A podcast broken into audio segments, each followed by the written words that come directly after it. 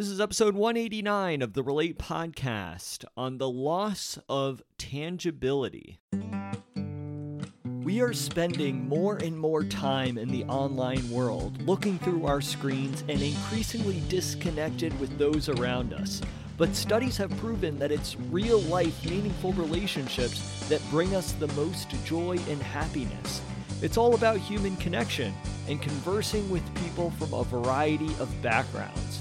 Worlds change when eyes meet, so let's sit down and relate.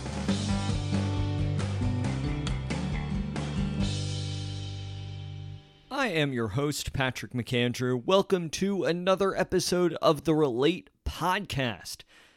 In today's episode, we are talking about the loss of tangibility.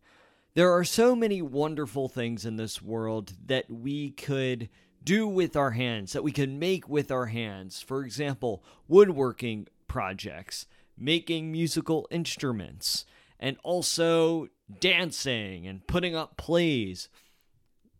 I think there is something that is very beautiful about the tangible. Why I believe this is that it connects us to something outside of ourselves. It connects us to the world. When you have someone who is planting vegetables in a garden, there's something to be said about the soil that you feel through your fingers. There's something to be said about when you take a bite out of a tomato that's grown out of your home garden. There's something to be said about playing a guitar or playing the violin and, and feeling the strings and the notes as you are producing music there's something that is really beautiful about these moments.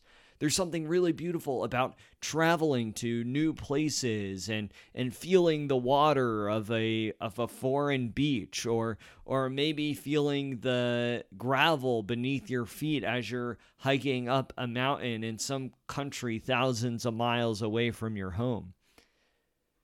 There's something that's very visceral about these tangible qualities within our world that I fear is sort of being lost in today's digital world. Because everything happens on our screens, because there's just so much accessibility happening online, it makes things significantly easier for us, which is great. It's super easy to learn new things, to for example, take a picture with your phone. You don't have to worry about developing film, going in a dark room, or anything like that. But there is a big difference between looking at a photo on your phone and actually holding a photograph that you took with a film camera that was then printed out and developed for you. Now, granted, with digital copies, we do have the ability to print those out and hold those as well. And I think that there is something that is just special about holding something physical. It's the same reason why people say handwritten letters are some of the most special things that you could send someone nowadays because nobody does it anymore. There's a tangibility to that of someone actually taking the time and the physical effort of writing something down with a pen or a pencil on a physical piece of paper, folding that up, putting it in an envelope, licking the envelope, putting a stamp on it, writing the address on the envelope, and then mailing it to that person. There's a lot of work involved in that that is often bypassed now in our technologically advanced world. There's a lot of discussions around tangibility too when it comes to music and and how authentic is electronically created music compared to what you're when you're actually playing and recording. It's a big reason why you see LPs and records coming back because there's an authentic sound to that that is not digitized when we are listening to music through the internet. I think that as we have become more and more tech savvy and very much ingrained in the technological world, there's mm-hmm. certainly been a loss of tangibility. But with that loss, I think there is also a deeper appreciation for it, or at least that's my hope. My hope is that people really start to think about okay, why is analog so much more attractive than electronic? It's interesting to kind of see us go back in time a little bit to more of these analog technologies. They call, you know, they call it uh, legacy media, where we are reverting back to, say, for example, getting newspapers. And what's that like? It's very fascinating to kind of look at our relationship to the tangible and how it relates to the digital world as well. While the digital world is great for making things easier for us, for just making things quicker, we have to keep in mind that it's not really the same thing as the actual tangible objects.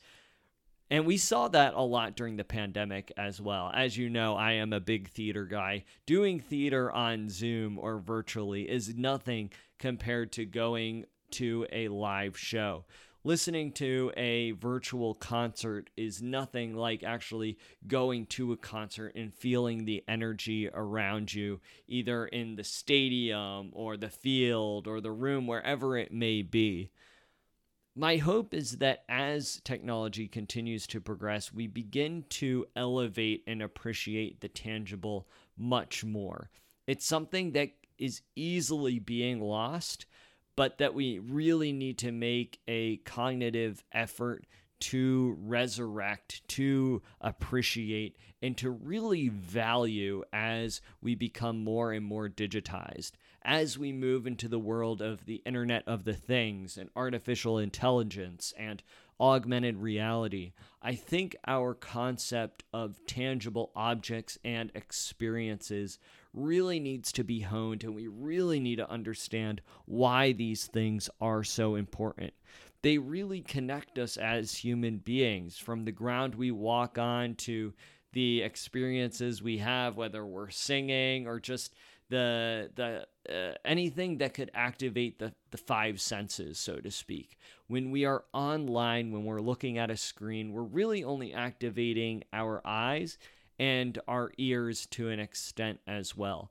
But when we are in the tangible, we could feel things, we could touch things, we could smell, we could taste. There is such a deeper, more visceral experience involved with that that it's important that we don't leave that behind as we continue to advance in the age of technology.